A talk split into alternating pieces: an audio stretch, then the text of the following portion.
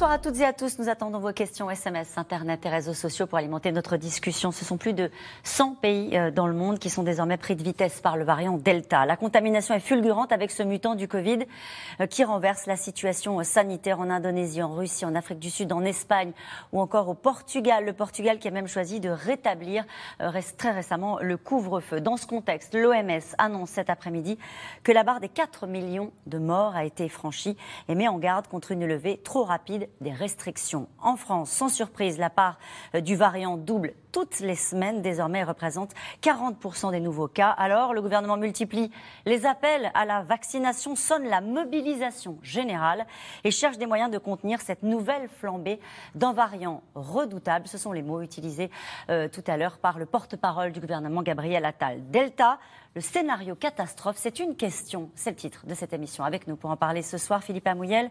Vous êtes épidémiologiste, professeur de santé publique à l'Université de Lille. Vous dirigez la Fondation Alzheimer et vous êtes l'ancien directeur de l'Institut Pasteur de Lille. Avec nous ce soir, Dominique Seux. Vous êtes directeur délégué de la rédaction des Échos, éditorialiste à France Inter. Votre chronique d'hier s'intitulait L'obligation vaccinale n'est pas le seul levier possible. Vous nous direz tout à l'heure quels sont euh, les autres. Géraldine Zamanski, vous êtes euh, journaliste pour euh, le magazine de la santé sur France 5. Benjamin Davido est avec nous ce soir. Vous êtes infectiologue, directeur médical de crise euh, Covid-19, référent vaccin à l'hôpital Raymond Poincaré de Garches. Et avec nous en direct euh, et en duplex de Genève, Antoine Flao, épidémiologiste. Vous dirigez l'Institut de santé globale de l'Université de Genève. Je rappelle votre livre Covid, le bal masqué aux éditions Duno. Bonsoir à tous les cinq. Merci euh, de participer à ce C'est dans l'air en direct. Je commence avec euh, cette phrase, Philippe Amouyel de l'OMS, qui dit Le monde est à un point dangereux dans cette pandémie qui reprend en intensité avec le variant Delta. On a posé la question est-ce que c'est pas le scénario catastrophe? Alors je ne pense pas que ce soit le scénario catastrophe, mais ça montre qu'il est vraiment important que la vaccination, qui commence à permettre de lutter contre ce variant, soit étendue à l'ensemble de la planète. Et c'est ça, je pense, le point de bascule. Là, on se rend compte réellement qu'il va falloir penser à généraliser cette vaccination. Alors bien sûr, on a des soucis dans nos pays, mais on va probablement pouvoir les maîtriser. En revanche, quand on voit ce qui se passe en Afrique, où là, ça, a plus que doublé quotidiennement, euh, ce qui se passe dans les pays de l'Est, là, on, on sent vraiment ce besoin de vaccination pour qu'on sorte définitivement de cette affaire. Vous dites ce qui est en train de se passer. Euh, peut-être essayons de, dresser un, peu un, état des lieux. Euh, je le disais, tous les continents sont touchés. Plus de 100 pays sont pris de court. Euh, quels sont, si, on fait encore une fois un petit tour d'horizon des différents pays, on parle beaucoup de l'Afrique du Sud, on va parler aussi ce soir un peu de la Russie. Qu'est-ce qui se passe? C'est une flambée à la fois des contaminations, des hospitalisations, du nombre de morts alors, ça dépend du niveau de vaccination des pays. Euh, les pays qui se trouvent avec le Delta, ou maintenant le Delta Plus dans certains pays, euh, s'ils sont à un niveau de, vaccination faible, ils se retrouvent dans la situation que nous, on a connue il y a euh, à peu près deux à trois mois. C'est-à-dire qu'il va y avoir des cas qui vont être complexes, qui vont être compliqués. Alors, beaucoup de ces pays sont plus jeunes, mais le volume, en particulier en Afrique, du nombre des patients touchés, fait qu'il y a quand même une saturation des hôpitaux avec un système hospitalier qui est beaucoup moins performant que ce qu'on peut trouver dans les pays développés. De notre côté, on voit l'exemple du Royaume-Uni. Le Royaume-Uni a près de 20 000, plus de 20 000 contaminations, mais ne sature pas, ces hôpitaux ne saturent pas ces réanimations. Antoine Flao, sur cet aspect-là et sur euh, cette déclaration euh, de l'OMS qui alerte sur le point dangereux euh, de cette pandémie qui reprend avec intensité sur tous les continents. Oui, on peut dire que L'histoire a commencé euh, en Inde, hein, puisque ce variant Delta vient d'Inde. Euh, c'était à partir de la fin février. Euh, au mois d'avril, le Royaume-Uni a fait une erreur, probablement qu'il regrettera, puisqu'il a ouvert ses frontières pendant deux semaines, laissant 6 à 8 000 personnes revenir d'Inde tous les jours, et probablement ensemencer le Royaume-Uni de ce variant Delta. Et, la vague a démarré. Alors, peut-être la bonne nouvelle dans tout ça, c'est que la vague a démarré mi-mai, c'est-à-dire il y a deux mois. Aujourd'hui, le Royaume-Uni, certes plus vacciné, un peu plus vacciné que les Français, mais pas beaucoup plus, euh, est euh, en plein dans une vague de contamination, mais pas dans une vague pour le moment euh, qui inonde et qui sature ses hôpitaux et sa réanimation. pourquoi je dis que c'est une bonne nouvelle? Parce que si on projette ces données sur la France. Disons que les mêmes, la même courbe surviendrait en France, alors euh, on en aurait pour deux mois. Alors on va parler, pardonnez-moi, je vous coupe Antoine Flao, parce qu'on va parler de la situation en France. Mais on a choisi aussi de faire cette émission justement euh, pour ce que disait tout à l'heure Philippe Amouyel. C'est-à-dire que quand on fait deux pas en arrière et qu'on arrête de regarder nous le nombre de vaccinations, on est en train de se dire c'est vertigineux. Des pays comme l'Indonésie qui sont extrêmement peuplés. Est-ce qu'on va au devant avec un variant Delta que vous nous avez présenté depuis euh, plusieurs jours, plusieurs semaines, qui est extrêmement contagieux? Cette phrase d'ailleurs pour euh, faire suite euh, et, relancer la discussion de Lila Bodma qui dit on sait qu'avec cette souche extrêmement contagieuse, on sera soit malade, soit vacciné. Antoine Flao, quand vous regardez les pays qui sont aujourd'hui aux prises avec cette reprise épidémique, vous dites est-ce qu'on va au devant d'une hécatombe? Alors, Philippe Mouyel avait raison de dire que certains pays sont beaucoup plus désavantagés que nous en termes de vaccination. Euh, les pays riches ont fait preuve d'un assez grand égoïsme dans cette histoire. C'est-à-dire que, d'une part, ça fait quand même des années que les infrastructures sont extrêmement euh, faible dans les pays d'Afrique, euh, mhm. notamment d'Afrique subsaharienne. Il n'y a pas de production de vaccins dans ces pays-là. Et par ailleurs, la production a été quand même très accaparée par les pays euh, du Nord, les pays riches. Mais c'est vrai qu'il est une urgence aujourd'hui de, vacciner et d'augmenter la vaccination des pays les plus pauvres de la planète. Vous parlez de l'Indonésie, c'est exact. Le Bangladesh aussi. Le Bangladesh voit une augmentation très forte de son épidémie en ce moment, très peu de vaccination. Euh, donc euh, oui, un certain nombre de pays, on a parlé de l'Amérique latine longtemps, hein, qui ne se sort pas non de, de, cette vague. Euh, donc je pense que tous ces pays-là vont beaucoup plus souffrir. Vous savez, l'Inde n'a pas nécessairement eu une vague beaucoup plus forte que celle que connaît la Russie aujourd'hui, par exemple, mais son infrastructure sanitaire, sa capacité de réagir est beaucoup, beaucoup plus faible que la nôtre. Benjamin David, je vous pose la question autrement. Est-ce que le pire est derrière nous? 4 millions de morts, c'est le euh, bilan sous-estimé, dit l'OMS, parce qu'on n'a pas forcément les éléments chiffrés de manière très précise dans tous les pays. Est-ce que le pire est passé? Si on se place au niveau mondial, je ne crois pas. Je ne crois pas. L'exemple, c'est pour un chiffre, c'est 0,8% de la population en Afrique qui est vaccinée. Et en Afrique, une publication récente de l'International Journal of Infectious Disease montre que la maladie est aussi grave que dans le reste de l'Europe. Et ça veut dire, comme Philippe Hamel l'a bien expliqué, que toutes ces vagues successives avec différents variants, pour une maladie qui a un R0, cette probabilité de contaminer une personne qui est la même que celle de la variole, qui se rapproche de la rougeole, nous fait penser qu'il faudra vacciner 90% de la population si on veut pouvoir la maîtriser durablement. Et l'exemple de ces deux maladies, c'est deux maladies pour lesquelles dans le monde entier aujourd'hui on est vacciné. Mm-hmm. Euh, euh, scénario catastrophe, hein, c'est le titre euh, de cette émission. On pose la question ce soir. c'est vrai que dans le monde économique, Dominique c'est pour ça qu'on voulait que vous soyez là ce soir, c'est qu'on surveille sans doute en ce moment plus le cours du variant que le cours de la bourse. Il y a un vrai changement d'atmosphère par rapport au, disons, aux derniers mois ou aux deux derniers mois. Il y avait une sorte d'euphorie. On parlait beaucoup dans le monde entier de reprise en, V, c'est-à-dire après une descente, une, une remontée spectaculaire. On évoque et on évoquait, alors on ne sait pas encore si on évoquait ou on évoque encore les années folles, c'est-à-dire euh, la comparaison avec les années 1920, après le premier conflit mondial, quand il y a une, les gens se sont précipités dans les magasins, ont reconsommé. La grande question, c'est est-ce qu'il va y avoir un coup d'arrêt? C'est un peu tôt pour le dire. Euh, parce que euh, vous avez tout à fait raison de maintenir un point d'interrogation pour l'instant. Il y a la possibilité d'une catastrophe, mais on n'en est pas encore, on n'est pas à un mètre de la catastrophe. On est un petit peu plus loin. Pourquoi? Parce que dans les pays développés, la vaccination est malgré tout assez avancée. Euh, et donc, la, question, c'est une vague de une troisième, une quatrième vague de contamination qui ne se transformera peut-être pas en vague de hospitalisation et de décès. Ça fera toute la différence. Pour les pays les plus développés, c'est le scénario quand même le plus crédible. Mm. Et on sent bien d'ailleurs que ces dernières heures, euh, euh, les incitations à la vaccination, on va beaucoup en parler, sont plus fortes. La question, c'est, effectivement, ça a été dit sur le plateau, la question, c'est le reste du monde. Mm parce qu'avec ce variant Delta qui se propage plus vite, des continents et des pays qui étaient peu touchés jusqu'à maintenant risquent d'être touchés. Et donc la course, elle ne concerne plus simplement une course entre le variant et le vaccin dans les pays développés, dont on parle beaucoup, mais dans le monde entier. Mm. Quand on regarde la vaccination, on en est à 3 milliards 260 millions d'injections qui ont été faites depuis le début. C'est énorme. Alors, 3 milliards, c'est énorme. Il en faudrait grosso modo entre 3 12 milliards, vous comptez aussi la Chine le monde entier, la entier, Chine, voilà. et euh, la Ouais. Chine représentant sur ces 3 milliards, C'est ça. 1 milliard de vaccinations. La Chine a vaccins. rattrapé de manière absolument invraisemblable ce retard. Pour autant que les statistiques soient exactes, Oui. et je n'ai pas d'éléments qui permettent de dire l'inverse pour l'instant, mais imaginons que les statistiques soient exactes, ça veut dire que vous avez chaque jour dans le monde 35 millions de vaccinations. Donc 4 millions en Europe. 35 Hmm. Ouais. millions. Donc ça va vite. Mais ça ne va pas assez vite Ça. pour le variant Delta, Delta. qui est euh, 60% plus contagieux que, j'allais dire, le bon vieux, euh, le bon vieux euh, euh, Variant anglais. euh, variant anglais ou même euh, la souche de Wuhan. Ouais. Donc on est, on est dans cette course-là et l'enjeu, c'est effectivement, ça a été dit, c'est C'est- que ça aille vite chez nous, mais que ça aille vite, beaucoup plus vite ailleurs. Est-ce que je me trompe, euh, Géraldine Zamansky, ou est-ce qu'on n'a pas l'impression que euh, les exécutifs, euh, on parlait de la Russie, de l'Indonésie, du Portugal, etc., sont un peu pris de court? Cette déclaration qui concerne là les États-Unis d'Anthony Fauci, hein, qui était le grand conseiller, qui est toujours le grand conseiller santé de la Maison-Blanche, qui dit le variant Delta est actuellement le- la plus grande menace aux États-Unis dans notre combat contre le Covid. C'est-à-dire, on a tous l'impression qu'ils se disaient tout est à peu près sous contrôle et en réalité, euh, il y a un peu de, de- on, on sent de la fébrilité, y compris d'ailleurs dans les mots choisis par la déclara- dans la déclaration de l'OMS que j'ai citée précédemment.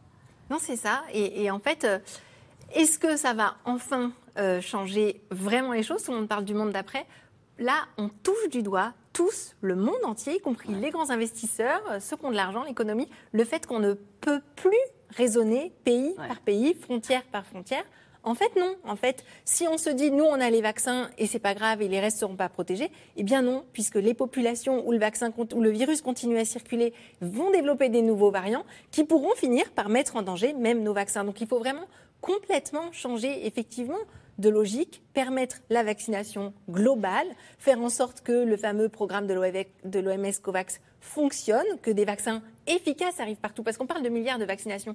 Mais en Chine, le vaccin Sinovac, il marche très mal. En Russie, les gens ne veulent pas se faire vacciner parce qu'ils ont d'énormes doutes sur Sputnik. Donc, et au Brésil, c'est une catastrophe. C'est pareil. Ils ont utilisé les vaccins chinois. Ils ne sont pas assez protégés Vous dites face c'est une catastrophe, c'est une catastrophe parce que euh, hier, euh, enfin il y a deux jours, on a fait une émission sur le variant Delta. On a expliqué que les vaccins étaient efficaces encore contre bien sûr. contre le vaccin, euh, le variant Delta. Mais vous- on parle bien de vaccins, vaccins. chinois et de vaccins russes. Voilà, nos vaccins à nous sont très efficaces. On a énormément de chance. Effectivement, on voit au Royaume-Uni, la courbe des contaminations augmente, pas celle de ces hospitalisations, les formes graves sont évitées. Mais en revanche, le vaccin Sputnik et le vaccin chinois, les vaccins chinois, on est quand même beaucoup plus embêtés. Et c'est ce qu'ont vécu les Brésiliens en bonne partie. Mhm. Benjamin Davido. Non, je crois que tout a été dit, mais surtout, euh, la réalité, c'est qu'aujourd'hui, les seuls vaccins sur lesquels on a des données façon variant Delta, c'est le laboratoire Pfizer et AstraZeneca. Les autres, on n'a pas de données? On n'a pas de données spécifiques. Alors on peut par analogie penser que ça fonctionne aussi également sur Moderna. Sputnik est un vaccin à adénovirus, c'est une technologie proche d'AstraZeneca comme Johnson. On n'a pas de données concrètement. Et donc on voit qu'il y a cet équilibre, et il faut se féliciter des premiers vaccins dans leur schéma originel avec deux doses à trois semaines qui sont extrêmement efficaces, et que finalement le choix de l'Europe n'a pas été si mauvais. Les- les- l'étude- la dernière étude de Pasteur qui est sortie euh, de- en fin de semaine dernière, le 20, le- euh, dit en fait les vaccins à ARN, mais aussi AstraZeneca, protègent contre le variant Delta 95% pour l'hospitalisation, contre l'hospitalisation, Ouais, mais- euh, 80% contre l'infection. C'est beaucoup. Et le message à faire passer, c'est que les vaccins ARN et AstraZeneca, dans une moindre mesure, mais très légère, moins, protègent aussi contre l'infection.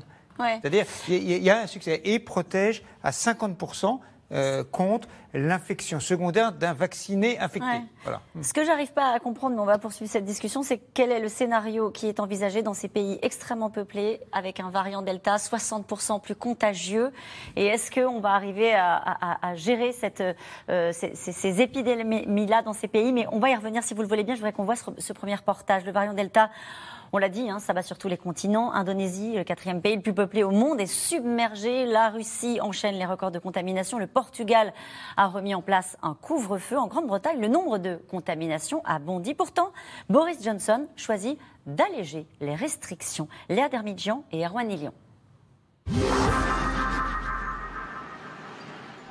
Au Royaume-Uni, près de 30 000 nouveaux cas de Covid chaque jour et un variant Delta que rien ne semble freiner sur sa lancée. Boris Johnson envisage même le pire des scénarios. On est très loin d'en avoir fini avec ce virus. Si nous trouvons un autre variant qui ne répond pas au vaccin et si, que Dieu nous en préserve, quelque chose de vraiment horrible arrivait, alors il est clair que nous prendrons toutes les mesures nécessaires pour protéger le public.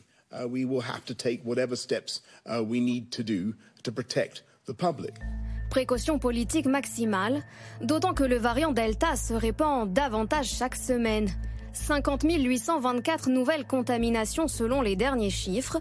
Pas de hausse significative des hospitalisations, mais la situation est fragile. Alors la levée totale des restrictions le 19 juillet divise les Londoniens. C'est vraiment une affaire d'individu. Moi, je porterai toujours mon masque dans les espaces clos, mais je pense que nous devons vivre avec maintenant. Oui, il y a encore des cas, mais personne, enfin peu de gens, semblent gravement malades. Je pense que l'économie et notre santé mentale en souffrent beaucoup plus. Malgré la menace du variant Delta, près de 60 000 supporters sont attendus pour les deux derniers matchs de l'Euro, de quoi inquiéter l'Organisation mondiale de la santé au Portugal, avec le variant Delta, le retour des rues désertes. Dans 45 villes, dont Lisbonne et Porto, le couvre-feu est fixé à 23 heures. Et les policiers doivent à nouveau faire respecter les restrictions. Dans le pays, le variant Delta bat des records. Il représente 89,1% des cas de contamination, contre 45,8 début juin. En à peine un mois, tout bascule, une évolution qui inquiète les autorités. Nous ne sommes pas en mesure de considérer que la pandémie est sous contrôle et j'appelle chacun à continuer à respecter les règles et à éviter des comportements à risque.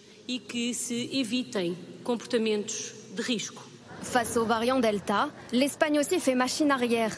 Hier, la Catalogne a annoncé la fermeture de ses boîtes de nuit pendant au moins 15 jours. Le variant Delta qui se propage aussi en Indonésie. 1040 décès rien qu'aujourd'hui. Dans le quatrième pays le plus peuplé du monde, submergé, le système hospitalier ne parvient pas à prendre en charge tous les patients. Beaucoup de personnes sont mortes avant même d'être prises en charge à cause du manque de lits. Ce sont des patients qui ont dû attendre une place avant de pouvoir être hospitalisés. Faute de lits d'hôpital, certaines familles gardent leurs proches malades à domicile et tentent de se procurer une bouteille d'oxygène, devenue une denrée rare. J'ai fait 5 heures de queue. Je suis là depuis 8 heures du matin. J'ai rempli deux réservoirs. C'est pour ma mère qui est en quarantaine à la maison.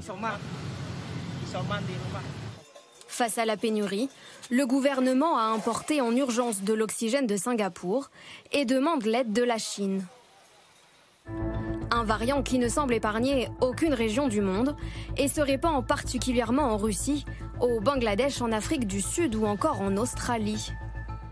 L'Australie, jusqu'ici louée pour sa gestion de la crise sanitaire, semble aujourd'hui rattrapée par le variant Delta.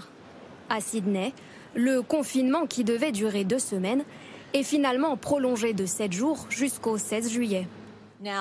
La raison de cette décision, comme nous l'avons dit, c'est que cette souche Delta est un élément qui change la donne. Ce variant est extrêmement transmissible et plus contagieux que toute autre forme de virus que nous avons pu avoir. L'Australie a tout misé sur la stratégie zéro Covid, mais est en retard sur la vaccination. Avec moins de 8% de personnes immunisées, le variant Delta va-t-il pousser Canberra à changer radicalement de stratégie? Antoine Flau, votre réaction à ce reportage qu'on vient de voir sur, sur l'Australie, c'est vrai qu'elle avait réussi jusqu'à présent avec une stratégie singulière, euh, en tout cas écraser le virus qui se retrouve euh, visiblement un peu près de vitesse aussi. Oui, euh, mais vous savez, quand l'Australie dit qu'elle est prise de, vitesse, c'est qu'elle observe 50 cas par jour. Hein. donc on n'est pas du tout dans les, les, 3000 cas en France. Hein. donc je, pense que l'Australie garde une sorte d'aversion pour le, virus telle que la moindre circulation du virus sur son territoire euh, lui est insupportable et qu'elle préfère confiner une ville comme Sydney, 5 millions d'habitants, euh, pendant trois semaines s'il le faut, pour qu'il n'y ait plus, plus un seul cas, c'est-à-dire que c'est zéro cas. Les Japonais ont peut-être une approche un peu plus pragmatique, qui est qu'ils euh, n'acceptent pas que les vagues dépassent 6 000 cas par jour. On pourrait dire en France, il y a 125 millions d'habitants hein, au, Japon, donc on pourrait dire 3 500 cas par jour. Aujourd'hui, la France est très proche des 3000 cas par jour, ce qui est très très faible encore. Hein. Euh, on pourrait se dire que si la France ne dépassait pas 3000 à 5000 cas par jour, franchement, les vagues ne nous importuneraient pas beaucoup. Euh, donc, c'est plutôt cette stratégie qui est, peut-être à promouvoir euh, dans des, pays comme les pays européens. La stratégie australienne est extrêmement exigeante, mais elle est évidemment très, très performante sur le plan sanitaire. Et sans doute très coûteuse pour l'économie, non? Bah, très, très performante, j'entends, mais c'est de confiner pendant trois semaines une ville comme Sydney pour 50 cas par jour, c'est quand même une balance entre les mesures prises et les. Alors, il y a les questions psychologiques et la question économique, mm. évidemment, parce que euh, tout le monde considère qu'on peut euh, à l'infini dépenser des centaines de milliards d'euros, mais un, jour ah. ou l'autre, la fête sera finie quand même. Euh, personne ne sait s'il y aura un jour une crise financière qui, parce que l'argent manquera, parce que euh, les investisseurs, les investisseurs diront à un moment quelque part sur la planète, écoutez, on ne comprend pas très bien euh, vos mesures, est-ce que vers où on va? Euh, Une étincelle à un moment ou à un autre peut arriver de ce côté-là. Je suis désolé de ramener les non, choses sur l'économie. Mais c'est pour ça que vous êtes là, Il y a les crises sanitaires, mais il peut y avoir aussi des crises financières. Ça n'est pas complètement. Mais ça veut dire qu'il y a une fébrilité. On va revenir à, l'épidémie, à la pandémie, mais il y, a, une fébrilité en ce moment. Puis quand on voit, encore une fois, on a, on a choisi de commencer cette émission, encore une fois, en regardant la carte du monde et quand euh, les, acteurs économiques voient ce qui se passe dans d'autres, sur d'autres continents, est-ce qu'il y a une, inquiétude ou est-ce qu'ils se disent, euh, au final, euh, avec le temps, avec la vaccination, on y arrivera? Alors, au niveau du monde entier, les, quand on regarde les marchés actions, qui sont souvent des, les bourses mondiales, on ne voit pas d'inquiétude. Elles, elles, battent des records pour une raison très simple, c'est que c'est vers la bourse que l'argent est le mieux rémunéré. Donc, il n'y a pas d'inquiétude. Mais ça peut se retourner. Ce qu'on constate, c'est notamment en France une inquiétude. il y avait le week-end dernier les rencontres économiques d'Aix-en-Provence, avec beaucoup euh, de responsables d'entreprises, de, syndicalistes, de quelques politiques et, d'économistes beaucoup. Et on voyait bien que les conversations de couloir tournaient vraiment autour de ça. Euh, c'est-à-dire, euh, tout le monde anticipait qu'au mois de septembre, il y aurait peut-être une petite inquiétude, mais est-ce que c'est maintenant que ça se passe? Et pendant qu'on discute de tout ça, cette question. L'euro en Angleterre avec plus de 60 000 spectateurs qui crient, qui chantent alors que le variant explose, est-ce normal Philippe je crois que je connais votre réponse. Donc, euh, il faut bien comprendre, hein, l'endroit en Europe où il y a le plus de cas actuellement, où l'épidémie progresse le plus, c'est le Royaume-Uni. Il va y avoir trois matchs, si je ne me trompe pas, deux de demi-finale, un match de finale à Wembley stade plein, 60 000 personnes. Ça veut dire qu'il va y avoir 180 000 personnes qui vont être au contact, dont des supporters européens qui vont venir pour encourager les Italiens, qui vont alors être dans le stade, mais bon, le stade est aéré, Wembley, mais surtout ils vont sortir du stade, ils vont prendre le métro, ils vont aller à l'hôtel, et puis ils vont fêter ou pas. Euh, les pots. Et là, on peut avoir, à mon sens, une insémination euh, du virus dans euh, l'ensemble de l'Europe au retour. On a déjà eu l'exemple en Finlande, on a déjà eu l'exemple en Écosse. Donc voilà, c'est un, vrai risque et ça, moi, je ne comprends pas bien pourquoi. Euh, juste pour faire suite à ce reportage qu'on vient de voir, euh, toujours avec vous, Philippe Amouyel, qu'on voyait, pardon d'insister, ces images, euh, encore une fois, de, de, l'Indonésie. On, se disait, sans trahir de secret pendant le reportage, que ça va peut-être être une façon terrible d'arriver à l'immunité collective, mais avec beaucoup de morts.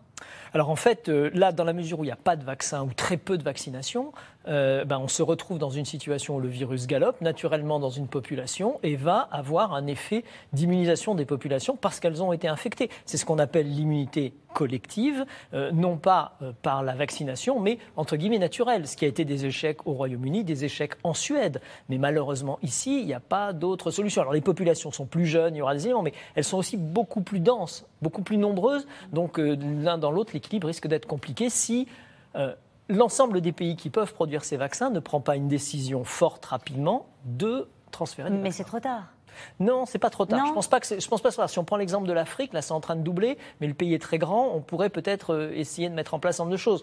Euh, je pense que c'est rattrapable, mais il faut pas tarder à faire ça, c'est-à-dire avoir des décisions et pouvoir produire suffisamment de vaccins. Benjamin Davido, l'OMS disait cet après-midi, il faut attention, faire attention à ne pas lever les, restrictions euh, trop tôt. Quand on voit ce qui est en train de se passer en Grande-Bretagne, c'est intéressant ce qui se passe en Grande-Bretagne. Vous avez plusieurs fois évoqué depuis le début de l'émission les uns les autres. Des cas, on a la courbe qui grimpe assez vite et en même temps pas d'hospitalisation. Est-ce que ça, ça peut être aussi un modèle qui peut être le nôtre, c'est-à-dire une reprise euh, vraiment de, l'épidémie assez forte, mais qui ne se traduit pas avec une saturation euh, des hôpitaux, donc quelque chose qui serait euh, un presque, pas indolore, je ne le dirais pas comme ça, mais en tout cas qui pourrait nous permettre de continuer à vivre presque normalement. D'abord, il faut rappeler qu'au Royaume-Uni, ils ont vacciné deux tiers de la population adulte avec un schéma complet Aujourd'hui en France, on est un peu plus, un peu plus d'un tiers. Donc ils sont bien en avance sur nous. Et là-dessus, ils ont un coup d'avance qui leur permet de prendre ce type de décision. Je ne sais pas si vous avez suivi euh, Wimbledon. Actuellement, on reçoit du public sans masque en extérieur avec un passeport sanitaire qui fonctionne extrêmement bien dans le pays, on l'a dit, du variant Delta. Ça veut dire qu'ils ont commencé à goûter un semblant de vie d'avant dans une situation où vous regardez le match, c'est la même chose que celui d'il y a deux ans. Donc c'est un pari, c'est un pari, j'espère, qui va nous servir de modèle et qui vont réussir. Parce qu'en effet, ça veut dire que derrière, il va probablement falloir changer nos comportements et en fait vivre en sécurité. Et encore une fois, ce système de passeport permet de vivre en On va en reparler. Il a raison donc Boris Johnson.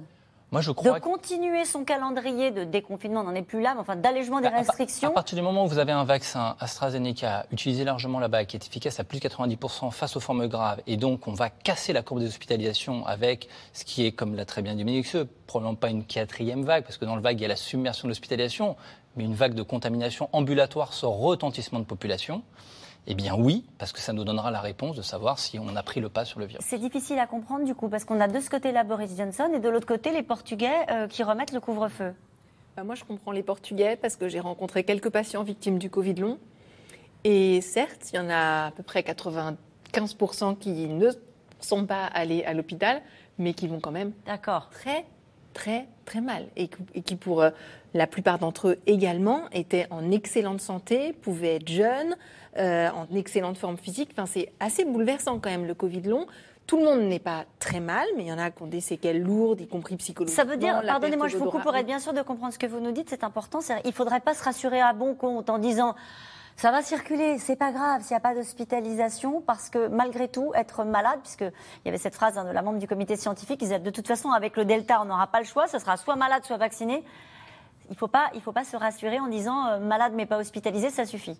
Je pense, et en plus, de toute façon, c'est aussi un message à faire passer envers tous ceux qui pensent que, comme ils ne risquent pas la forme grave parce qu'ils sont jeunes, ils se vaccinent pas. Ben non, il faut rappeler que même sans aller jusqu'à la forme grave, eh ben, con- contracter ce virus, c'est vraiment potentiellement handicapant pour tout le reste. Enfin, tout le reste de sa vie. J'exagère, on ne sait pas encore, on espère que... Il y a des gens qui ont eu le Covid et qui ont non, fait non. une vie normale. Non, mais ce que je veux dire, c'est que ceux qui ont des Covid longs, on espère que même ceux qui restent encore très handicapés au bout d'un an, ça va s'améliorer. Mais c'est très impressionnant. Philippe Amouyel Juste un point, parce que quand même, euh, en effet, c'est le schéma, mais ce que disait très bien Benjamin, c'est qu'on n'est pas vacciné au même seuil. Et on a une tranche de personnes de plus de 65 ans avec des comorbidités, 4 à 5 millions. Pour faire une vague qui nous submerge, il faut 5 à 10% de la population française. Et là, on les a. Donc il faut vite, vite les vacciner pour qu'on ait les scénarios plutôt optimistes de non-saturation des hôpitaux. Il y a- Allez-y. Il y a, il y a quand même deux catégories de. de- il, y a, il y a deux cas, euh, deux exemples très concrets qui montrent que euh, la, la- la circulation du variant Delta peut être vraiment problématique. D'abord, il y a tous les gens qui ne sont pas vaccinés, y compris chez les personnes les plus âgées. Vous avez environ 18% des Français de plus de 75 ans qui ne sont pas vaccinés. Euh, 1 sur 5, c'est quand, même quand même considérable. Et puis, il y a par ailleurs la possibilité, malgré tout, et même si le vaccin est très efficace contre les formes graves, il n'est efficace qu'à 95%. Alors, on dit ça, Oui. 95, c'est C'est considérable par rapport au vaccin contre la grippe, par rapport à... C'est considérable. Mais ça veut dire quand même un cas sur 20 de personnes vaccinées qui ont ce risque d'être Oui. euh, une forme grave. Si le variant circule beaucoup, si le virus circule beaucoup, eh bien, on va rattraper un certain nombre de personnes qui finiront à, à l'hôpital et voir qu'il y aura une issue euh, fatale. Donc, l'enjeu de la circulation, euh, on, entend beaucoup de, on entend beaucoup de gens, quand on, quand on euh, interroge les uns les autres, qui disent Non, mais moi, je n'ai aucun risque d'attraper euh, le virus, je suis en bonne forme, j'ai l'âge qu'il faut pour ne pas attraper Ouais. le virus. Mais en réalité, l'enjeu, il est bien sûr collectif, mais il est individuel pour ses proches, y compris les Aussi, vaccinés. aussi. Voilà. Euh, pas- on, on parle beaucoup euh, évidemment du variant euh, Delta. Est-ce qu'on peut faire un point sur les autres variants Peut-être pour commencer avec vous, Philippe Amouyel, et puis on terminera le tour de table ensuite. On a entendu parler du variant Delta Plus, on a entendu parler du variant Epsilon, on entend désormais parler du variant Lambda. Lequel vous inquiète le plus, Philippe Amouyel Alors tous, parce qu'en fait, c'est la vie euh, du variant, la vie du virus. Il passe son temps à muter. Alors il y en a certains qui émergent parce qu'ils sont un peu plus transmissibles, un peu plus résistants aux anticorps euh, que l'on produit euh, enfin, naturellement ou, ou- ou par la vaccination. Donc le delta plus, il est un petit peu embêtant parce que le delta se transmet énormément, très très vite, et le delta plus, il a une mutation qui ressemble à ceux du, du vir- du- du variant sud-africain, Et donc qui est un peu plus résistant euh, au, au- au vaccin que, que les autres. Donc là, celui-là est assez inquiétant. On a 8 cas en France qui ont été identifiés déjà. À côté de ça, il y a le variant, euh, ça doit être l'Epsilon, c'est le californien. C'est celui qui est actuellement à 90% en Californie. Donc euh, c'est une mutation particulière, mais qui a l'air de tenir au, au vaccin. Et enfin, l'Epsilon, c'est celui qui court là en, en- en Amérique du Sud. Le lambda. Le lambda, le lambda, pardon, celui qui court en Amérique du Sud et qui, lui, eh ben, a montré un certain nombre de résistances, a été traité avec des vaccins chinois pour certains, certains de ces pays, comme le Chili ou d'autres, Mhm. donc a peut-être développé plus facilement de résistance, on ne le connaît pas bien, parce qu'on n'a pas le même rapport de force avec la vaccination. Benjamin Davido, de toute façon, pour l'instant, le seul variant qui écrase, euh, qui plie le match, c'est le variant Delta.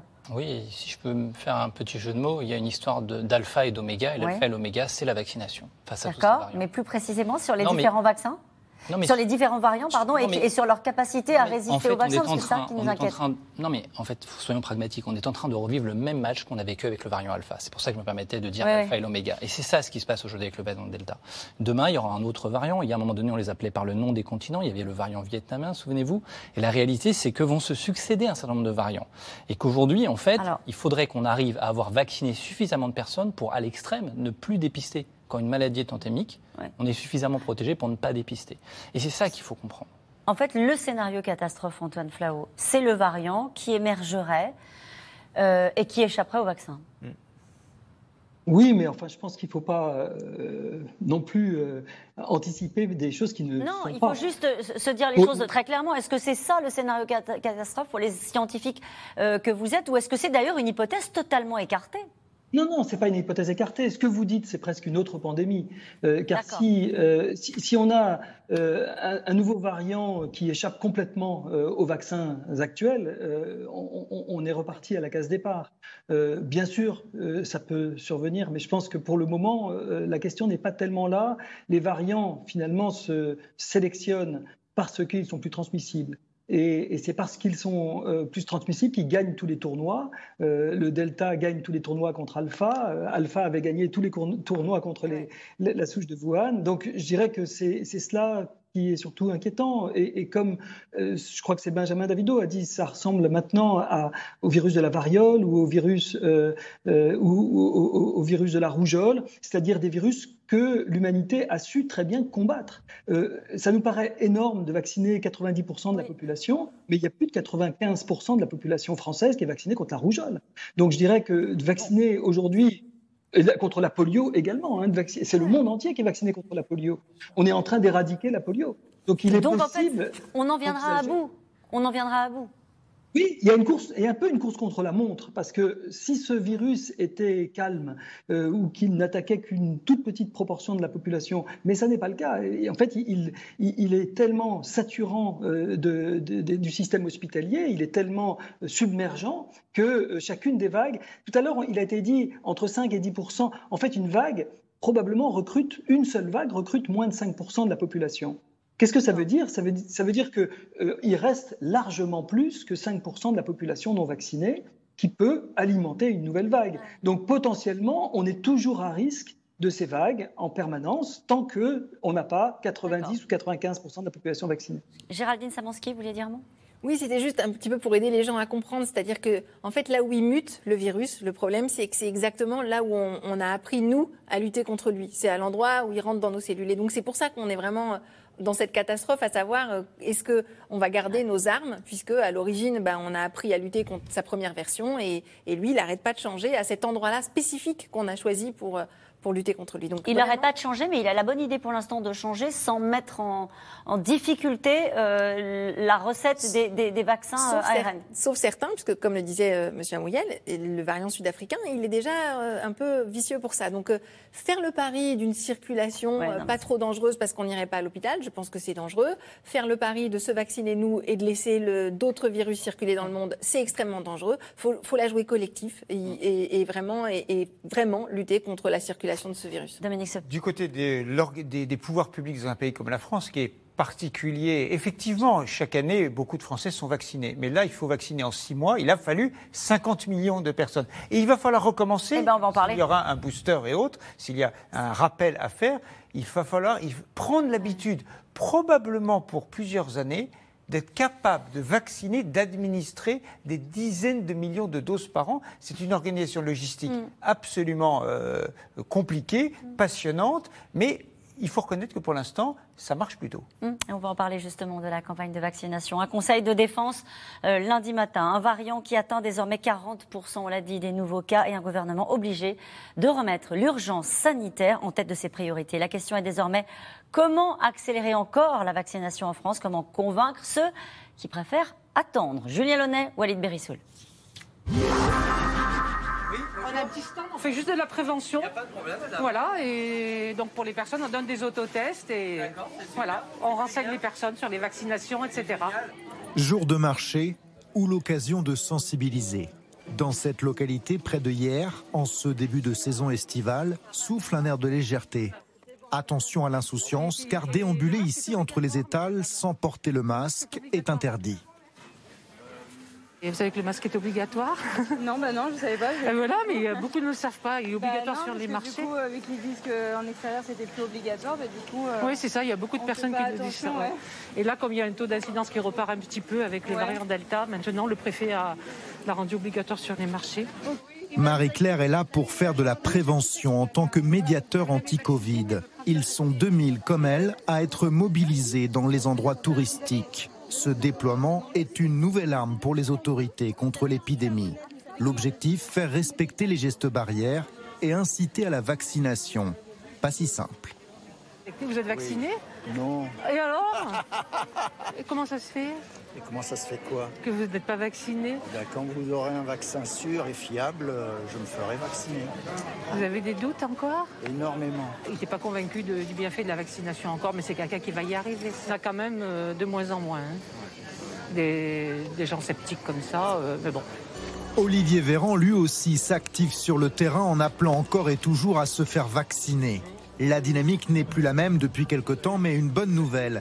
Sur la seule journée de lundi, les prises de rendez-vous ont augmenté de 40% sur Doctolib. Dans ce centre à Meaux en Ile-de-France, le rythme s'est accéléré, notamment pour les premières injections.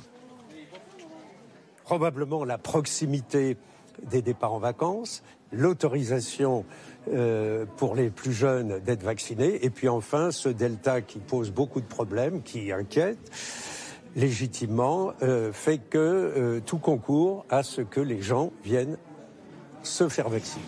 Pour aller plus loin encore, l'exécutif envisage de rendre la vaccination obligatoire pour les soignants. En cette fin d'après-midi, le ministre de la Santé s'entretient avec leurs représentants à ce sujet.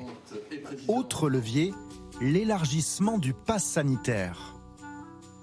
Vous avez un pass sanitaire qui est demandé pour euh, un certain nombre euh, mmh. d'activités qui sont limitées, aux très grands rassemblements, euh, aux discothèques, aux voyages, qui permet soit de se faire vacciner, soit de réaliser un test. On peut imaginer que le périmètre du pass sanitaire puisse évoluer, qu'il puisse concerner davantage d'activités. Par exemple, le pass sanitaire exigé pour entrer au cinéma ou dans des lieux où aujourd'hui il ne l'est pas. Ou des rassemblements, Moins, importants, enfin avec moins de monde que ce qui est prévu aujourd'hui. Face à la menace du variant Delta, Nouveau conseil restreint de défense sanitaire ce matin.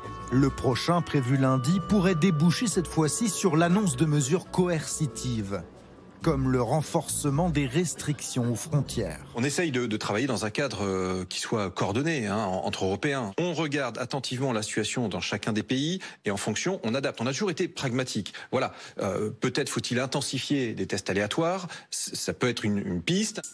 Le gouvernement alerte sur le risque d'une quatrième vague rapide. Pour autant, il n'a pas décidé de remettre en cause la date du 9 juillet. Ce jour-là, discothèques, clubs et boîtes de nuit rouvriront leurs portes. Et cette question qui nous est posée ce soir, ne faudrait-il pas limiter les déplacements entre les régions pendant l'été pour limiter la dissémination du variant Delta? Géraldine Zamonski. J'ai pas envie. Personne hein Est-ce que c'est à l'étude?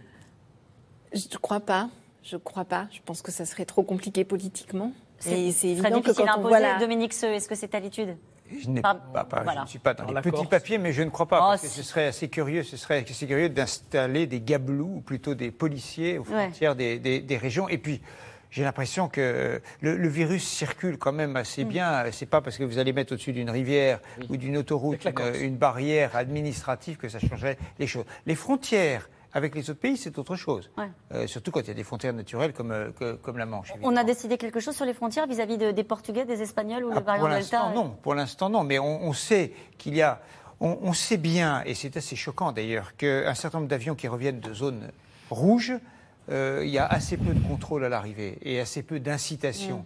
Euh, le cas d'un, on m'a cité le cas de quelqu'un qui est rentré du Népal où il a passé plusieurs, euh, plusieurs mois et qui a été très surpris de ne pas constater à l'arrivée qu'à Roissy, c'était il y a deux semaines, à Roissy, on, on lui Ouais. proposait un certain nombre de choses, qu'on lui demandait un certain nombre de choses et qu'il y avait euh, un peu de, éventuellement de surveillance derrière, aucune indication. Donc ça c'est euh, c'est non seulement choquant, mais pour tous ceux qui respectent les mesures barrières sur le territoire national, c'est quand même un peu euh, et qui se font vacciner, c'est euh, franchement euh, énervant. Benjamin Davido. Ça n'aurait aucun sens parce que c'est comme essayer de vider la mer avec un seau. Le variant, il est sur le territoire aujourd'hui. C'est le variant qui sera 40% dominant des nouveaux cas. Mais demain, enfin, vous voyez, le variant anglais, souvenez-vous, à un moment donné, on, on l'appelait plus anglais parce que c'était le virus. Mm. Et demain, le variant Delta, ça sera le virus. Il ne faut pas perdre de vue que c'est le SARS-CoV-2. Il est là, il est implémenté. On est en Vous dites y compris pour les mesures aux frontières, par exemple Mais les mesures aux frontières, je pense que l'idée, c'est de fermer le robinet face aux autres variants. Mais là, la partie du variant Delta, elle est pliée. Donc maintenant, il faut vivre avec et il faut faire tout ce qu'on a dit précédemment. Et on va en parler du pass sanitaire, du pass vaccinal. Antoine Flao, sur cette question qui nous est posée, alors peut-être pas sur euh, euh, empêcher la circulation in- interrégionale euh, en France, mais plus généralement sur la question des frontières. On a l'impression qu'on a ce débat depuis si longtemps euh, et, et avec une réponse européenne qui est compliquée euh, à organiser vis-à-vis de pays qui sont en pleine saison touristique comme le Portugal, l'Espagne, la Grèce. Oui, malheureusement, je pense qu'il faut être beaucoup beaucoup plus ferme sur les, frontières. Le, secret, euh, le secret de la circulation faible du virus, elle n'est pas agréable à entendre. euh, c'est euh, vraiment la sécurisation des frontières. Vous savez, quand vous arrivez à Narita, au Japon, à Tokyo, à l'aéroport de, de- Tokyo, eh bien, vous êtes testé à l'arrivée. Et si vous êtes positif, vous allez à l'hôpital directement. Et si vous êtes négatif, vous allez en quarantaine pendant 15 jours. Je pense que c'est lourd mais c'est le prix à payer si l'on veut arrêter d'ensemencer le pays par des variants ou des virus, euh, nouveaux ou pas nouveaux. Euh, je pense que, bien sûr, euh, le variant est déjà arrivé sur le pays, mais aujourd'hui, il circule très peu. Trois- moins de 5000, ça reste très peu. 3000, 3500 cas par jour, ça reste très peu. Ce qu'il faut, c'est séquencer, il faut retracer, il faut démanteler les chaînes de contamination. C'est pas le job des Français, c'est le job des autorités. Si les autorités le font, on peut espérer qu'il y ait une vague, mais que cette vague soit extrêmement modérée et modeste. Si on laisse entrer, comme on le fait aujourd'hui, des avions entiers venant de Russie, qui est, la Russie est dans un état qui est proche de celui de l'Inde euh, d'il y a quelques semaines. Et on laisse aujourd'hui entrer les avions, les gens viennent sans aucune quarantaine se promener sur les plages de la Côte d'Azur, mais c'est un non-sens total, ça va flamber en Provence-Alpes-Côte d'Azur, c'est évident. Il suffit de quatre ou cinq personnes euh, infectées pour pouvoir créer un cluster géant. Alors vous imaginez bien, des jumbo jets qui arrivent euh, sur l'aéroport de Nice vont malheureusement remettre complètement en cause le- le bonheur que vivent les Français en ce moment dans un été relativement calme. Philippe Amouyel. Bah, même diagnostic, hein, malheureusement, puisque euh, je, je pense qu'on est à un niveau de contamination qui permet de le faire aujourd'hui. Mais encore faut-il avoir la volonté politique de le faire. Ce serait bien qu'il y ait une concertation européenne sur l'espace Schengen en particulier, parce que vous pouvez très bien venir de Russie, atterrir à Zaventem à Bruxelles, louer une voiture et arriver en France. Donc il va y avoir tous ces éléments à prendre en compte, et ce serait bien qu'il y ait une espèce de bouclier, et ce serait une Mais bonne personne formulation n'y d'Europe. croit, pardonnez-moi de le dire comme ça, Philippe Amouyel. Personne n'y croit. On n'a pas réussi à le faire au plus fort de la crise. Est-ce qu'on va le faire alors qu'aujourd'hui on gère 3000 cas, euh, nouveaux cas euh, Bah, c'est pas exclu. Je trouve qu'aujourd'hui, les mesures qui sont prises, elles vont dans le sens de ce qu'on peut Ouais. imaginer. Et on l'a fait tôt, surtout. Pour une fois, on a bien anticipé. On n'a pas attendu d'avoir des milliers de cas. En tout cas, il y a les frontières, c'est une option. Il y a une autre option. 61% des Français sont favorables à une vaccination obligatoire pour tous. Pour tous. Pour tous. C'est les les tuyaux. 61% euh, vaccinés. Tu imagines. En tout Non, cas, ce sont, deux. ce sont des sondages de l'après-midi. 61% aussi des Français favorables à des mesures de restriction pour les non-vaccinés. Donc, euh, Alors, ça, c'est autre chose. Ça, Ça- confirme ce que vous êtes en train d'e- d'expliquer. C'est les deux sondages de l'après-midi. Donc sur le- la vaccination obligatoire pour tous. C'est pas dans les tuyaux pour l'instant. J'ai pas l'impression que ce soit dans, dans les tuyaux. La question, c'est pas euh, c'est pas tellement la privation de liberté, c'est est-ce que c'est le plus efficace? Est-ce que ça ne met pas une proportion de non vaccinés dans une sorte de, de- de révolte plus générale pour aller quasiment se cacher et autres Donc je, je n'ai pas l'impression parce qu'il existe des mesures intermédiaires quand même et qui, à mon avis, sont elles vraiment dans les Lesquelles? Tuyaux. Il y en a trois. La première, c'est euh, de baisser les jauges. Aujourd'hui, pour des événements importants, au-delà de 1000 personnes, obligation de présentation du pass alors sanitaire, euh, qui soit, soit la, la vaccination, Un soit un test, soit le certificat qui indique que vous avez eu le Covid autrefois. Si cette jauge est baissée, disons, à 500, à 200, à 300, je crois que c'est envisagé, euh, ça change pas mal le- le- les choses. Donc, première piste, la jauge. Deuxième piste, c'est euh, d'étendre, et ça a été très bien dit dans, dans votre reportage, d'étendre les lieux qui seraient accessibles avec un passeport sanitaire. Il y a une hypothèse qui est de dire tous les lieux accessibles avec des billets ou des tickets. Euh, alors les parcs d'attractions, euh, les cinémas peut-être, euh, un certain nombre d'activités. Là, il pourrait être exigé. D'accord. Ça, c'est plus compliqué parce que ça concerne plus la vie vraiment quotidienne. Mais quand c'est la vie de loisir et de confort, on peut expliquer aux Français des activités qui ne sont pas euh, impératives, mais des activités euh, de loisirs, vous pouvez faire cet effort. C'est ce qu'on appelle en anglais les incentives, Ouais. des incitations. Et puis la troisième incitation, elle est purement financière, c'est de dire à partir de maintenant, les tests sont un peu payants. Voilà, aujourd'hui, c'est vrai que nous sommes dans un système, alors qui, est, qui a été nécessaire pendant un an, parce que, euh, mais qui est assez rare dans le monde, en réalité, que tous les tests soient entièrement gratuits. Je peux en faire quatre dans la journée. Si je veux, ils seront gratuits. Je vais à une soirée, à un dîner chez des amis, je me teste. Ouais. Je vais faire un pique-nique, je me teste. Bon, euh, y compris avec les tests euh, antigéniques qui sont quand même assez, euh, assez rapides. Si on dit aux Français, écoutez, il y a un déremboursement par l'assurance maladie, euh, ça change un petit peu la donne. Et puis un quatrième Certains levier- épidémiologistes sont contre, considérant que Pardon certains épidémiologistes sont Alors. contre, considérant que c'était aussi un très bon moyen de suivre et, et de garder un œil sur euh, l'épidémie que de faire des tests gratuits. Mais sur les tests de, pour les activités de confort, euh, peut-être que c'est un peu un déplacement professionnel.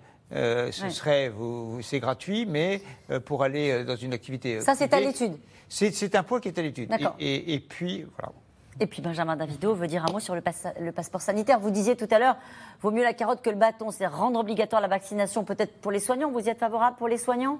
Mais en fait, ça, le problème, ça, moi Ça je ne suis pas rien contre, ça ne changera pas le problème. C'est moins de 5% de la population des soignants. On a déjà donné euh, ce symbole très fort. Il y a 90% des médecins qui sont vaccinés Ouais. aujourd'hui. C'est pas ça qui va empêcher la pandémie. Il y a des pays qui l'ont fait.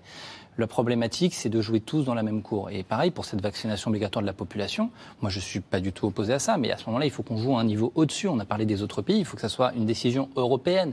Vous Ouais. imaginez, la vaccination est obligatoire pour tous les Français, et à la frontière, tout le monde va partir en Espagne. Il y a, il y a- il y a- il y a une décision de non-sens. Donc il faut jouer collectif. Ce passeport européen, j'insiste, il est justement collectif, il fonctionne très bien, il passe à travers ces frontières qui sont les les passoires du virus. Et donc, moi, je suis tout à fait pour ces, ces mesures incitatives. Et en plus de ça, 95% des moins de 25 ans ont un smartphone, un téléphone portable, pour lequel on peut avoir ce fameux QR code, qui est aujourd'hui le sésame de cette jeunesse. Et il faut penser à cette jeunesse, parce qu'on parle beaucoup des sujets âgés à risque, etc. Mais la réalité, comme l'a dit Géraldine Damansky, c'est d'abord les Covid longs chez les jeunes donc ils sont protégés par la vaccination. Il y a des papiers très intéressants. Et encore une fois, c'est eux qui vont diriger demain ce pays fait dans ce monde où on va vivre avec le Covid. Antoine Flau, vous vouliez dire un mot? Oui, je pense, moi je ne suis pas du tout contre euh, la vaccination obligatoire pour un pays comme la France. En fait, la France a déjà 11 vaccins obligatoires. Euh, pourquoi pas euh, également euh, le vaccin contre le Covid Euh, Dans le fond, euh, on est face à un problème euh, majeur. La France est très attachée à ce principe d'égalité euh, de traitement. C'est-à-dire que euh, les, soignants, c'est une évidence qu'il faut que les soignants soient, soient vaccinés. Parce que là, il y a une évidence de santé publique. C'est pour protéger pas simplement eux-mêmes, mais aussi euh, les, les patients, les personnes vulnérables. Je parle des soignants au sens large, y compris dans les EHPAD, par exemple, ceux qui s'occupent des personnes âgées.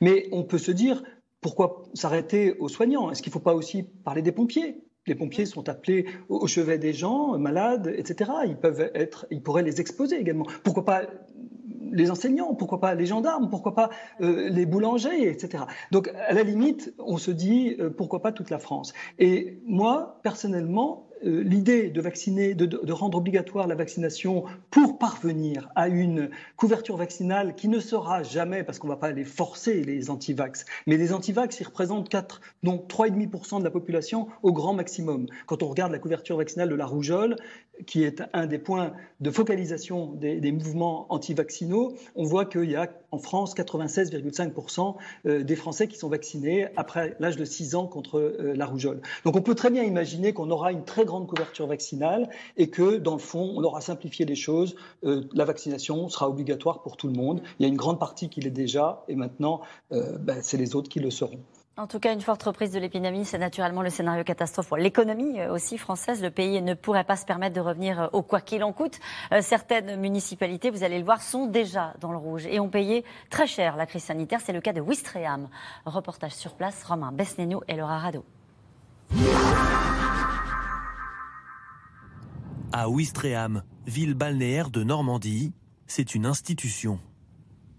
Le casino situé en bord de mer est un passage obligé pour les visiteurs et surtout une activité très rentable pour la ville. Bonjour Olivia. Ça va Check. Ouais, ça va bien. Bonjour Christian. Sa réouverture en mai, après six mois de fermeture, a donc été un soulagement. Lorsque le casino a réouvert il y a euh, 15 jours de cela, eh bien, il y avait la queue à, à l'entrée pour euh, la réouverture. Il y avait une attente, il y avait euh, une envie, un manque. Un manque pour la municipalité aussi, qui pendant plusieurs mois a dû faire une croix sur sa part du jackpot. 2 millions d'euros de taxes en moins perçus sur les recettes du casino. Une somme colossale pour cette commune de 9000 habitants. Alors pour remplir ses caisses, le maire n'hésite pas à pousser au vice ses administrés. La commune a besoin de vous. Ah bon, d'accord. Hein, monsieur le directeur le sait bien, on a besoin de tout le monde. hein. Oui, d'accord. Voilà, bon. Et alors ça gagne un peu? Non, pas du tout. Pas du tout pour l'instant? Du tout, du tout. Ah bah. pour la commune. Pour la commune, voilà. Bon, C'est une véritable catastrophe pour la ville qui montre notre dépendance au casino. Lorsque tout fonctionne très bien, nous sommes euh, évidemment euh, heureux de vivre avec euh, le casino ici à Ouistreham Rivabella. Mais lorsque la crise se présente, eh bien, il est nécessaire pour nous de repenser le modèle sur lequel nous fonctionnons.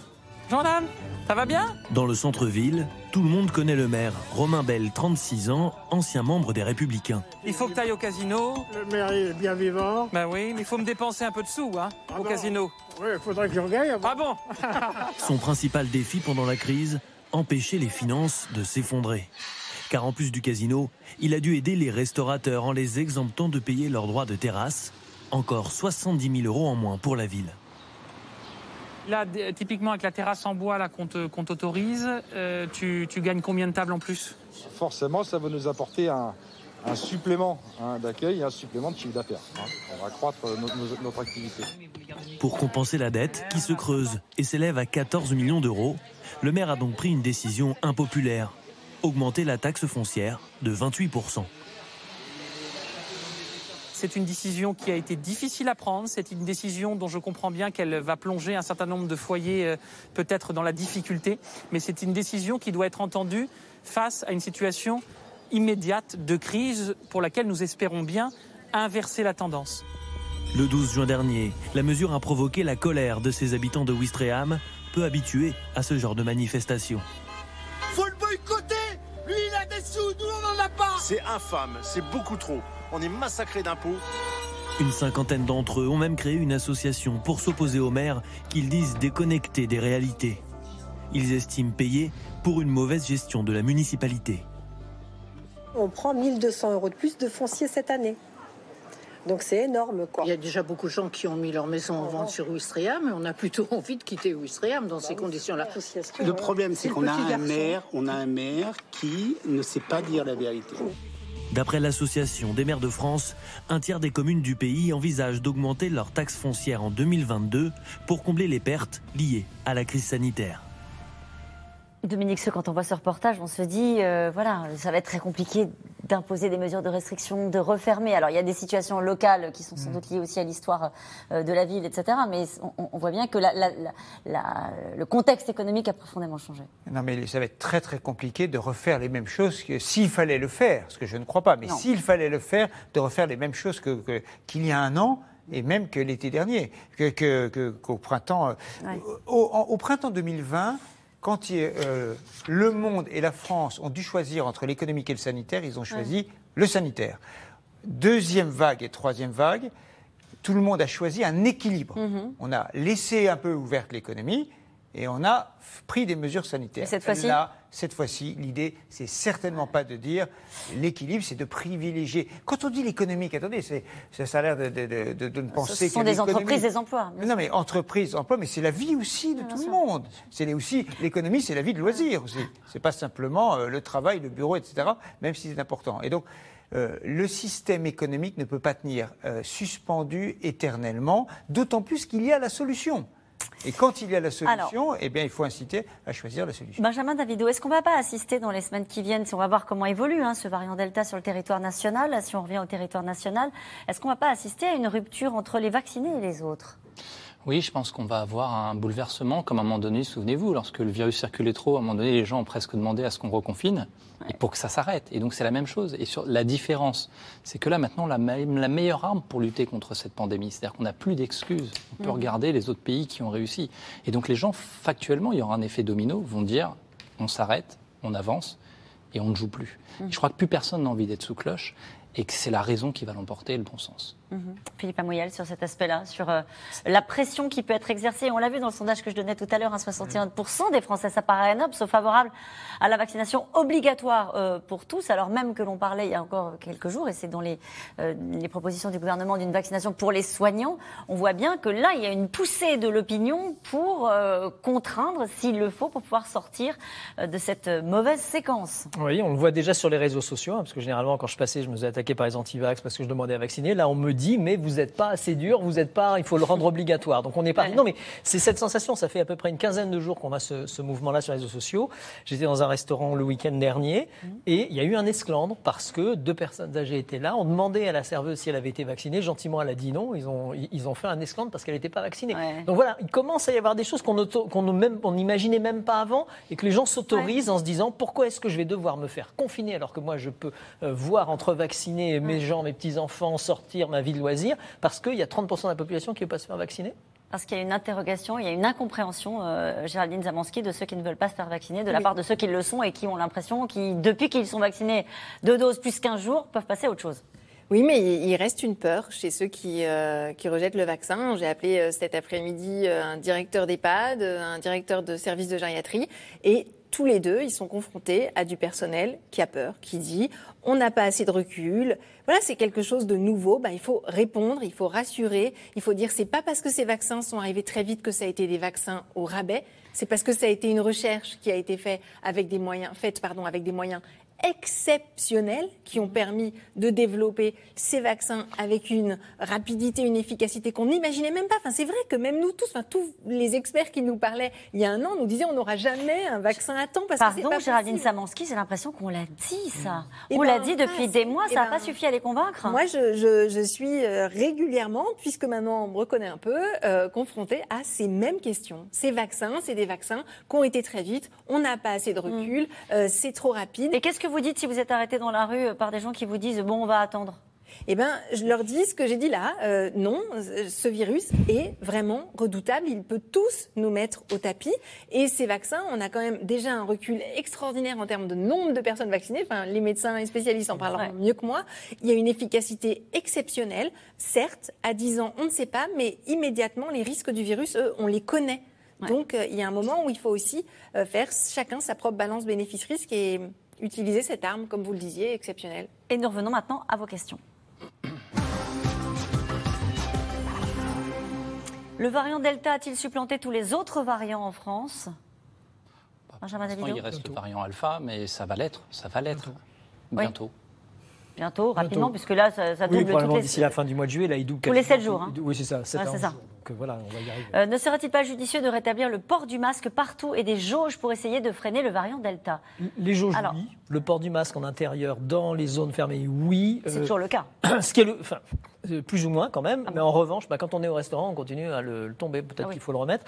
Mais en extérieur, je pense que là, on a fait un progrès. On a responsabilisé les gens. On a un port intelligent du masque en extérieur. Donc, obligé à porter le masque sur une plage déserte, ça n'a pas de sens. Donc, je crois que sur l'extérieur, non. Mais sur l'intérieur, oui, remettre un peu ça en place. Il y a une question qui va se poser aux entreprises euh, après l'été, c'est est-ce que le télétravail qui devait euh, s'arrêter plus ou moins, ou en tout cas on devait aller vers des, euh, un régime de croisière. Alors certes avec plus de télétravail qu'il y a deux ou trois ans, naturellement, mais on devait, tout le monde devait revenir au bureau quand même euh, pour l'essentiel. Est-ce que euh, la propagation du, variant, si ça se répand, est-ce qu'il va falloir à nouveau mettre un peu sur pause et dire on se remet dans un système un peu intermédiaire? Ça va être une question qu'il va falloir dans les entreprises commencer à réfléchir. Alors je ne sais pas si c'est vers euh, le 15 août, il n'y a pas encore grand monde dans les entreprises, mais euh, à mon avis c'est une question qui va revenir assez vite. Quand, est-ce qu'on aura une visibilité, Antoine Flao, sur ce qui peut se passer en France avec le variant Delta? On, dit toujours c'est dans les 15 jours. Est-ce que c'est d'ici à la fin du mois de juillet qu'on saura si on a réussi à juguler une reprise vraiment de, l'épidémie? C'est quoi l'échéance? Alors, on est en reprise de l'épidémie en ce moment, clairement, en France, dans toute l'Europe. La seule chose que l'on peut regarder, c'est les Britanniques. Euh, les Britanniques ont deux mois d'avance sur, euh, sur euh, l'Europe continentale. Et euh, les Britanniques, pour le moment, évidemment, sont plus vaccinés que nous. Donc euh, le Portugal va être aussi une bonne euh, façon de voir ce qui peut nous arriver. Le Portugal, c'est arrivé un mois après les, Britanniques. mais le Portugal n'est pas au bord de la saturation de son système de santé. Donc, si, je dirais, si le scénario que vous appelez catastrophe se produit, c'est-à-dire si finalement la courbe est totalement transposable entre le Royaume-Uni et la France, ou entre le Portugal et la France, alors on peut se dire raisonnablement qu'on a deux mois devant nous à peu près tranquilles. Les mois de juillet et d'août devraient être tranquilles puisque ça fait deux mois que les Britanniques ont une courbe qui progresse très rapidement mais qui ne sature pas son système hospitalier. Si maintenant le scénario est un petit peu pire que celui des Britanniques parce qu'on est un peu moins vacciné, peut-être que ce ne sera pas exactement deux mois, mais on peut se dire que finalement, à mon avis, on devrait avoir un mois et demi à peu près tranquille. Euh, et donc, je ne pense pas, pour ma part, que sera au bord de la saturation du système de santé euh, d'ici un mois et demi ou deux mois. Les Portugais, cependant, vous le voyez, reprennent quelques mesures de restriction. C'est possible qu'on ait besoin de reprendre dans certaines régions de France ou certains départements de France où la zone sera un peu plus rouge qu'ailleurs, des mesures un peu plus strictes. Rendez-vous le 15 août, quoi. Donc rendez-vous le 15 ou le 30 peut-être. Le 30, allez, je, je, signe pour le 30. À peine rouvertes, les salles de sport et les discothèques vont-elles fermer en urgence? Les concerts seront-ils annulés? Alors, je ne sais pas s'ils bon. le seront, mais l'exigence d'un passeport sanitaire à l'entrée des uns et des autres va s'imposer. Voilà. Euh, et on s'aperçoit, quand on, quand on participe les uns et les autres à des événements euh, qui exigent à l'entrée un pass sanitaire, on voit que c'est assez facile quand même. Mmh. C'est-à-dire, on ne perd pas, on, on montre pour ceux qu'ils peuvent, soit un papier, oui. soit son téléphone et un QR code, et c'est flashé en, en, en moins d'un centième de seconde. Ça peut aller si vite, ce n'est pas non plus une contrainte absolument épouvantable. Est-on immunisé contre le variant Delta si on a déjà été contaminé par le variant Alpha anglais ou le Beta sud-africain? C'est une question extrêmement compliquée parce que ça va dépendre d'abord, on sait que les gens jeunes n'ont pas forcément peu ou pas d'anticorps après l'infection. Ce qui est sûr, c'est que justement on recommande aux gens qui ont fait l'infection de faire une dose de vaccin justement parce que c'est le meilleur booster. On appelle les gens qui ont fait la maladie et qui sont vaccinés des super immunisés et que très clairement, une des craintes, c'est de voir apparaître des phénomènes de réinfection et surtout, au-delà du risque individuel, de retransmission. C'est-à-dire des gens qui ont fait la maladie et qui, sans le savoir, vont ensuite contaminer d'autres personnes en se disant, ben, en fait, moi, j'ai déjà fait la maladie, je ne me vaccinerai pas. Et donc, très clairement, c'est là où le vaccin apporte une immunité plus forte que celle de la maladie. Mmh si on a, fait, si on a déclenché, la, enfin, si on a contracté le, le, Covid, il faut de toute façon faire Absolument. une dose pour être sûr Absolument. de ne pas contracter les variants qui sont évoqués euh, à l'instant. Si les conditions sanitaires se dégradent du fait du variant Delta, l'exécutif ira-t-il jusqu'à un reconfinement localisé cet été? Localisé. Localisé. Je pense pas. Non, mais non. Euh, pas avant la fin août. Pas avant la fin août. Ce que, ce que disent beaucoup les, les, les, spécialistes qui travaillent sur ces questions, c'est qu'on passe vraiment d'un système de, une réponse de ouais. masse à une réponse ciblée. ciblée. Et on le voit bien d'ailleurs, c'est ce qui s'est passé dans les Landes. C'est-à-dire, ouais. ils envoient des camions pour la vaccination dans tous les villages. On, euh, il y a beaucoup d'informations. Donc on va probablement aller durablement dans un système euh, ciblé plutôt ouais. qu'un système de, de global. Je suis vaccinée et je crois que cette fois, je ne respecterai aucune consigne restrictive de liberté. Antoine Flao.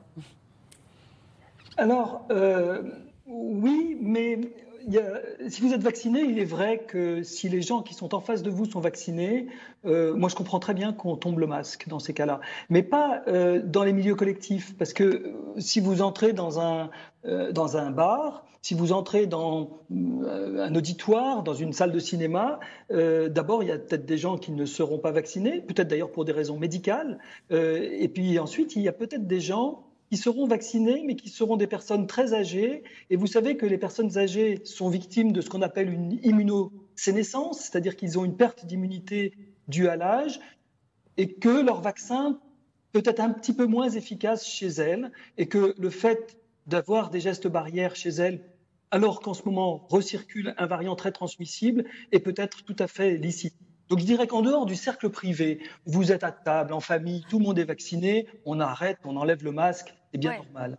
En revanche, si vous allez dans l'EHPAD où il y a votre père ou votre mère, peut-être c'est logique de continuer à porter le masque. D'abord, c'est la règle, et ensuite, ça le protégera, et vous n'allez pas tenter euh, le diable, je dirais, en laissant circuler ce variant Delta que vous avez peut-être avec vous étant vacciné. D'autant, Philippe Amouyel, qu'il y a des études qui ont été faites hein, sur la, contagiosité euh, de ce variant Delta. C'est absolument, absolument, phénoménal. Hein. C'est les Australiens qui ont surveillé avec des caméras de surveillance dans un centre euh, commercial et ils ont vu les croisements, ils ont suivi les gens qu'ils ont identifiés. Ils se sont rendus compte qu'à un moment, deux personnes sont dans la même, une est contaminée. Ils passent cinq secondes ensemble devant une porte en se croisant, la deuxième est contaminée. Donc il est extrêmement contagieux. on pense également, ils ont fait des mesures que il, il produit dix fois plus de, virus une fois qu'il vous a infecté. Donc ça transforme chacun en super contaminateur.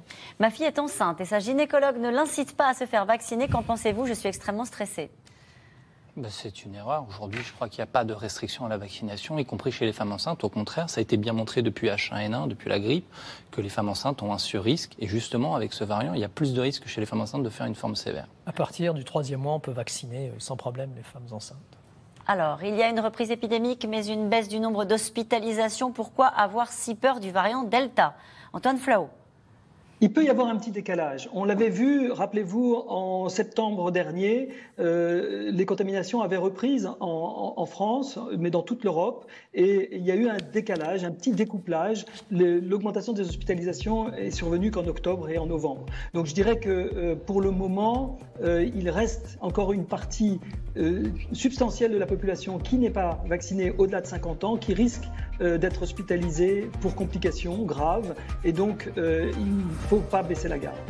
Vacciné avec deux doses d'AstraZeneca, ne sera-t-il pas judicieux que je reçoive une dose de Pfizer pour une meilleure protection? Aujourd'hui, il n'y a pas du tout d'éléments en faveur de ça, puisque comme ça a été bien expliqué, plus de 90% d'efficacité sur les formes graves, et donc on n'a pas de raison, sauf si on est immunodéprimé, ou à ce moment-là, de toute façon, on a une indication à une troisième dose de vaccin. Les variants Epsilon et Lambda sont déjà là et ils seraient résistants à certains vaccins. Le danger est-il devant nous? Philippe Amouyel. Non, je pense pas. Le, danger est plus devant nous puisqu'on a cette vaccination. On peut adapter les vaccins parce que ces nouveaux variants vont avoir des nouvelles mutations. On peut modifier les vaccins ARN messagers très rapidement et refaire un boost sans problème. Et c'est déjà le cas en réalité. C'est déjà le cas. Merci à vous tous. C'est la fin de cette émission qui sera rediffusée ce soir à 22h30. On se retrouve demain, 17h50 pour un nouveau C'est dans l'air. Belle soirée.